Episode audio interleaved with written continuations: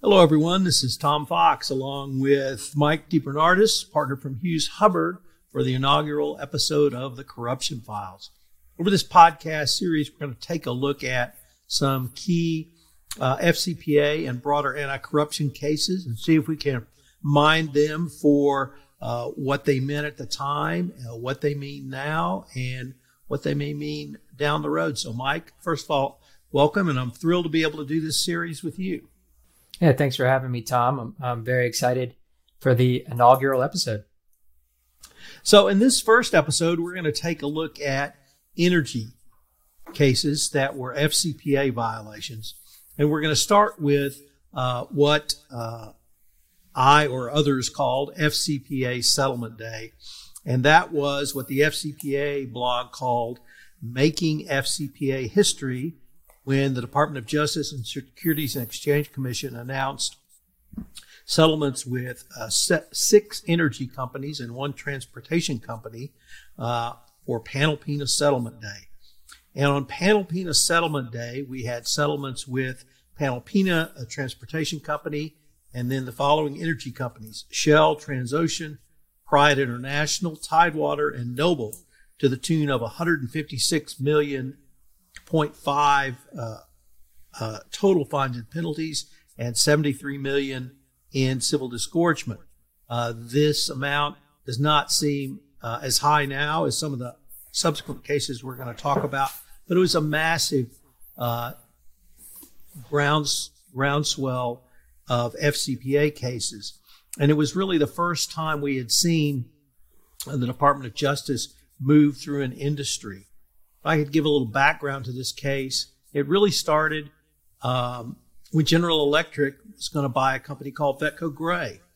And in doing their pre acquisition due diligence, they discovered that Vetco Gray had some suspicious payments for shipping equipment in Nigeria.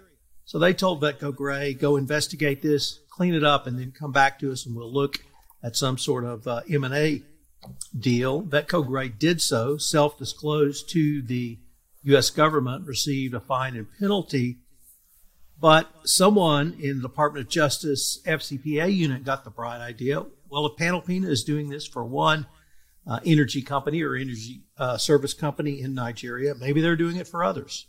And lo and behold, they were doing it for a lot of other companies. And what they were doing is paying bribes to get equipment into Nigeria. So all of these cases revolved around that one set of facts. And it gave the DOJ a blueprint to look at these other energy companies and bring uh, these seven settlements on Panalpina Settlement Day. I can't really emphasize enough uh, what this meant. Uh, this was 2010. At that point, it was uh, some of the biggest fines we'd ever seen, but it really sent shockwaves through the energy industry, the compliance community, and the white collar defense bar.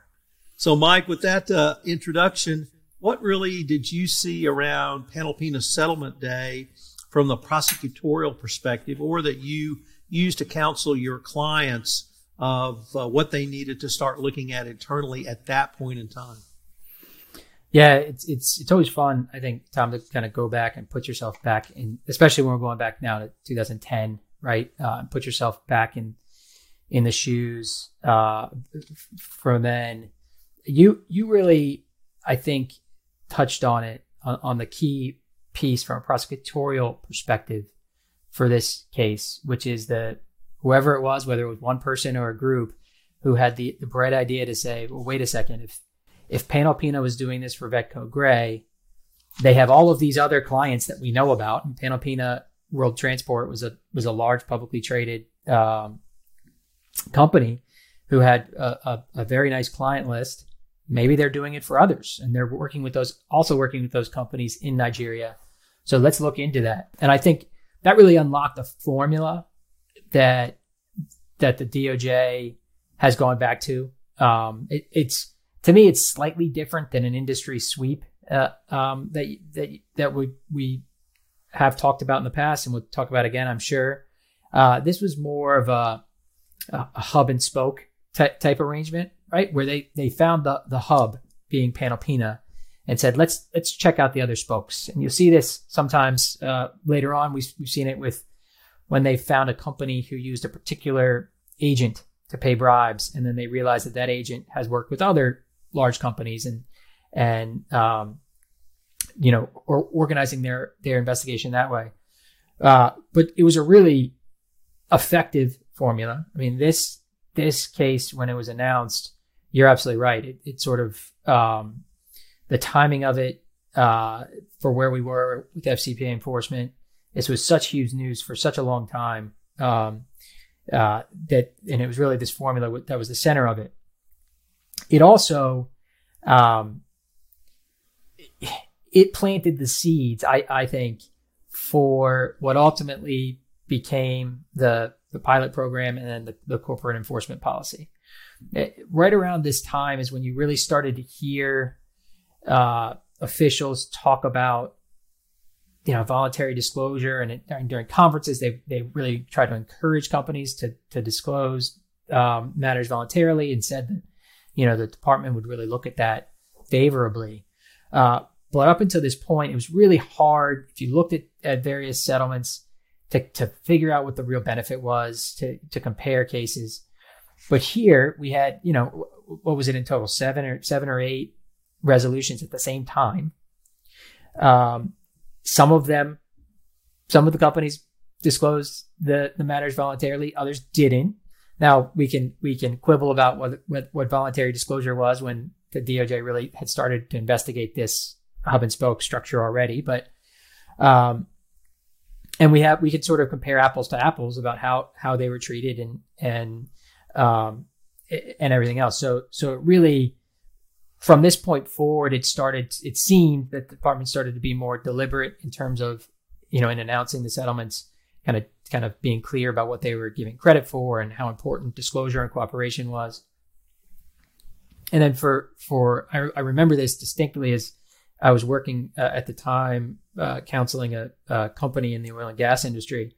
And, uh, not just for that client, but, but for others, almost overnight, interactions with customs officials became a, a, a, huge area of, of concern. Not that it wasn't before, but because there hadn't been been any major action in that space previously, you know, that was that was just considered lower risk than, you know, uh, a contracting official or even some of these, you know, permits and licensing processes.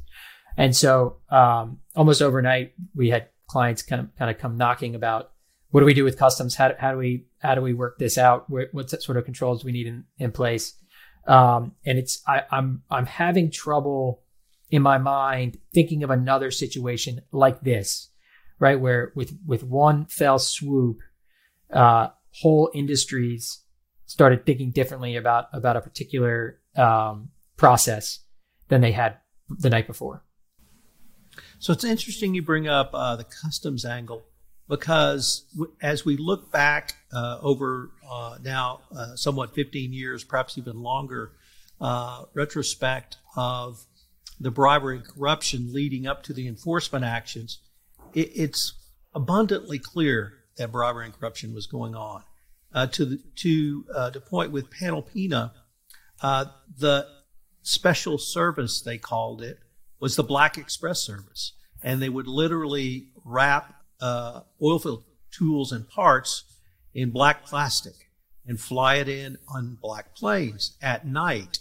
Um, but it didn't stop there because in the billing, uh, the billing was a flat $25,000 per shipment.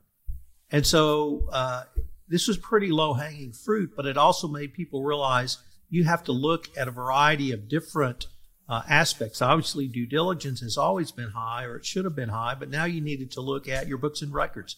Now you needed to look at your payments. And now you needed to look at, well, how is that shipping service done?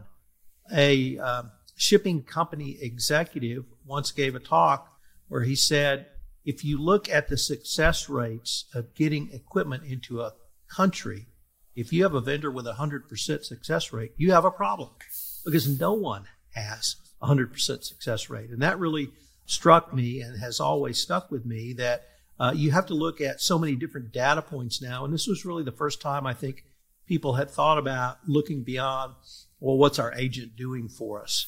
Um, and that, uh, because of the really low hanging nature of what was going on, made part of this so dramatic. But the other point you raised, I found was really interesting. Um, you see the really the beginnings, or at least the intellectual underpinnings of the pilot program, which led to the FCPA corporate enforcement policy uh, as far back as uh, Panalpina Settlement Day. And we had, even on Panalpina Settlement Day, one of the energy companies, Noble, uh, got an NPA. They didn't even get a DPA. And so uh, clearly the department was communicating to us uh, it was somewhat difficult to read the tea leaves back then, and perhaps they had not thought through the direction they were going. But you began to see, and will become a little bit more clear as we go through this series, how, how the responses of companies actually led to some pretty significant reductions in fines and penalties and the overall approach of the Department of Justice. But this case uh, really sort of broke the dam open. And uh, the department now, as you said, figured out. Let's look at customer list. Uh, let's look at uh, the suppliers who may not have been third party agents.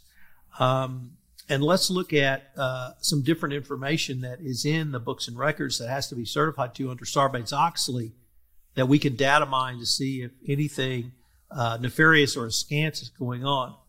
One other thing about this case that uh, directly impacted Panel Panalpina was the following 25% of their uh, top line revenue came from shipping equipment into Africa. They were a Swiss company, publicly traded in the United States, and they were viewed by many American companies, particularly energy companies uh, headquartered in the United States, as a safe bet and a safe choice because they were a Swiss company and because they did show up well in due diligence reports. And so um, companies, I think, began to realize that due diligence was not a one time exercise, but really a process, number one. But number two, if your business model is based on bribery and corruption and that bribery and corruption ends, uh, it's going to very negatively impact your business model. Now, that could be a company that has direct contracts they've obtained through bribery and corruption. But here, Panalpina, it was almost indirect because um, their business model was billing others for their own uh, bribery and corruption. And frankly, Panalpina never recovered. They are no longer one of the world's top uh, transport companies, although they still exist. And I think uh, they are run in compliance now, and people have confidence in them. But um, they really never recovered from this. And so it also demonstrated how the negative impact impact of bribery and corruption uh, can be, and that was one of the things that the Department of Justice talked about in the first edition of the FCPA Resource Guide, which was if you business model is based on this, you take that business away, whether you take it away in terms of a, a M&A deal that's gone south, a business venture, uh, either a joint venture partner or other business venture that uh, you have to jettison uh, it can be a real cost much beyond simply the fine and penalty. So I still remember this this day in this case. It really was uh, the first sort of major group of cases. Obviously, we had Siemens uh, before this, but that was seen almost as an outlier from 2008. And uh, this day really, I think, still resonates today for uh, the reasons that uh, we've talked about so far. Yeah, absolutely. And one of the things that you just mentioned, I think, is is worth kind of highlighting more is you know at, at this time, uh, I don't want to speak in, in, in absolutes too much, but you had you had Panalpina, and then you know the alternative to that, especially in Africa, were often these local companies with with very opaque backgrounds or a lack of a track record. Uh, and so, as you said, Panalpina was looked at as the as sort of the safest bet, right? Let's let's go with the with with sort of the highest profile uh, option who has this this long track record of experience and this long list of clients of, that our peers are using as well. Um, and you know, I, I, I don't, you know, I, I, can't say this for certain, but but I, I imagine in that scenario that the the level of due diligence applied was was not as significant. Certainly not as significant as what's going to be expected today, but even be even in in the standards of of the 2008 2009 timeframe. Um, and you you had this situation where you know if you run a Dun and Bradstreet report on Panalpina, it would show up fine. Uh, but the, one of the other noteworthy things here is that the the energy companies knew right. This wasn't a it wasn't a secret uh, to to the energy companies about how Panalpina was doing this, especially in these high, some of the higher risk jurisdictions in Nigeria in particular, which was was highlighted in most of the settlements. That they were they were perfectly aware what intervention payments meant and what uh, you know the the I can't remember the name of Panalpina had a whole service right a, a, whole service that was that was designed basically to to circumvent Nigerian customs um, and so you know it's it's the it's the front end diligence, and then as you mentioned, also sort of that that monitoring that really at the time, I, you know, everything is is is different when you look at it in hindsight.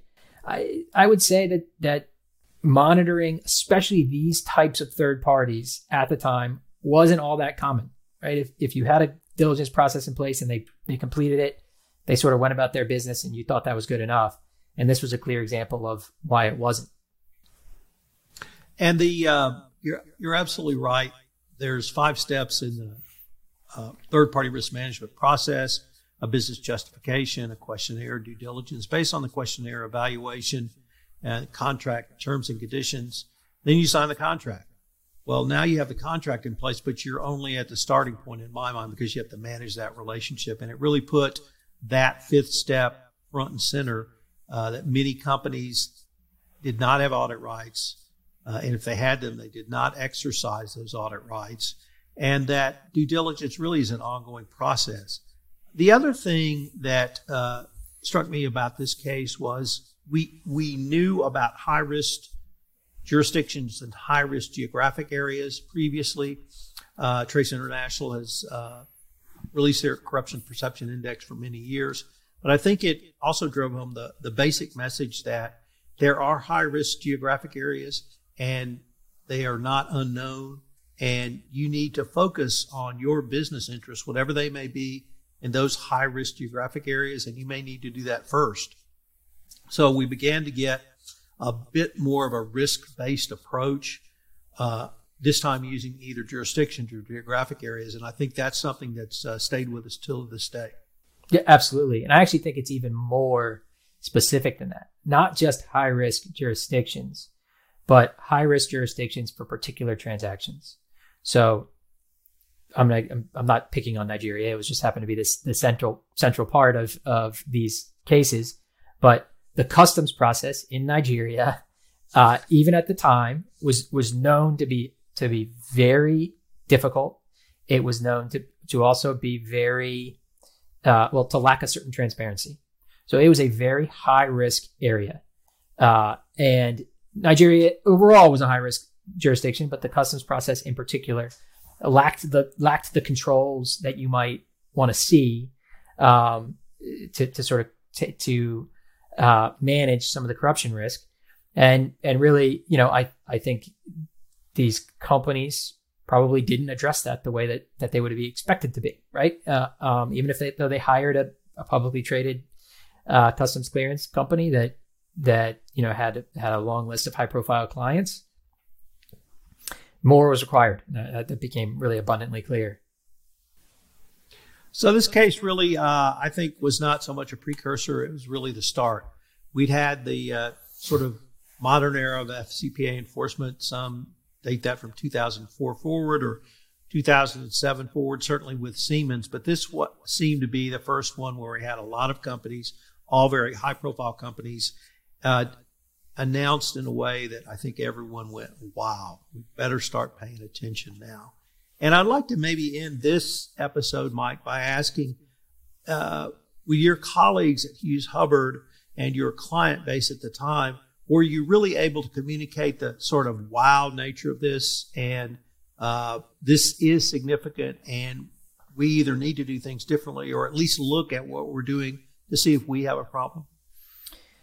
Absolutely. And I really think there's there's two two pieces, two sides of that for for our our clients in the oil and gas industry, it was unmistakable. I mean, the the the not just not not just the the settlement, but you know, Panalpina, if I'm not mistaken, they shut down their operations in Nigeria. Uh, I mean, it, it, the the the waves in the industry, you could they you you couldn't avoid it. It was it was uh, remarkable, and and like I said, o- almost overnight, um, that industry you, we had clients looking for different solutions. Now they're looking for different solutions, and the one that they thought was the most reputable turns out it's got all these issues, and so you, you're sort of going down to the next rung and and uh, realizing we have to do really enhanced due diligence on these types of third parties.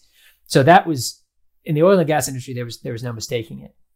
Even outside of the oil and gas industry, uh, because of the the names involved, because of the number of companies kind of being hit in one shot, and because of the nature with with the customs clearance process, where if you were a company basically that was that was doing business kind of anywhere outside the U.S.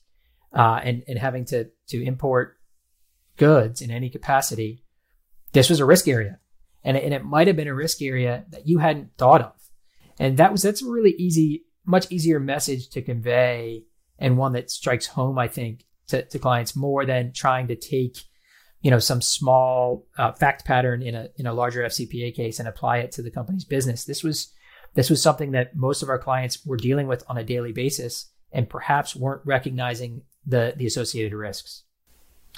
So I'd like to end with something uh, that I thought was a very positive outcome from Panalpina Settlement Day, particularly in the energy industry, but in a way that spoke across uh, different industries. And it was the following. And I, I observed this and I was a part of this which was the energy industry's business solution was obviously not to stop doing business in high risk jurisdictions, but to share that risk and to share that solution. And what I mean by that is if you were doing business with any of the major oilfield service companies in West Africa or Nigeria, you had to have a compliance program in place. Then it became if you were doing business with an energy company, you had to have a compliance program in place. And it wasn't just that you had a program in place. They would come look at your program and they would audit your program before they signed a contract. So the business solution was in the energy industry for the industry to start requiring compliance programs literally up and down the chain. And I give this example because I was involved in it. I had a client who was a $15 million software company and they had one piece of software that did something downhole and they were too small to have their own sales force. So they had sales agents. And I told them that if they didn't have a compliance program in place, that they would get no investment dollars and they probably get no contracts. Well, one of the major oilfield service companies two weeks later came um, after I'd been able to put a program in place and they wanted to look at the third party due diligence. And we had it and we had done it. And uh, that drove home to me everyone was looking at this up and down the chain. I don't mean to suggest it didn't, it stopped all bribery and corruption in energy, but it was a first step towards making companies do business in compliance with a more robust nature. And that was not driven by the government, although it was driven by the regulatory enforcement of Panalpina uh, Settlement Day. And we've seen that in several other industries now. So that was a uh, outcome that I thought uh, really demonstrated that there is a business solution to compliance, and it's to do business with other companies that do business in compliance. So it seemed to me to be a, at least a positive net coming out of all this. Yeah, absolutely. I think that's I think that's well said, and and uh, I I certainly see saw at the time and and still see today the the effects of that sort of this this first instance of um, an industry really uh, um, I don't want to say taking upon themselves, but but you know starting to put these standards in place that aren't perfect but um, you know one of the one of the even though they're not perfect one of the things that the, those types of steps do is that it it normalizes compliance programs it normalizes due diligence for everybody involved. So i i, I think that's a really good point. So mike unfortunately we are near the end of our time for this episode but i hope our listeners will join us uh, in our next episode where we're going to take up the pharma industry. Thanks, Tom.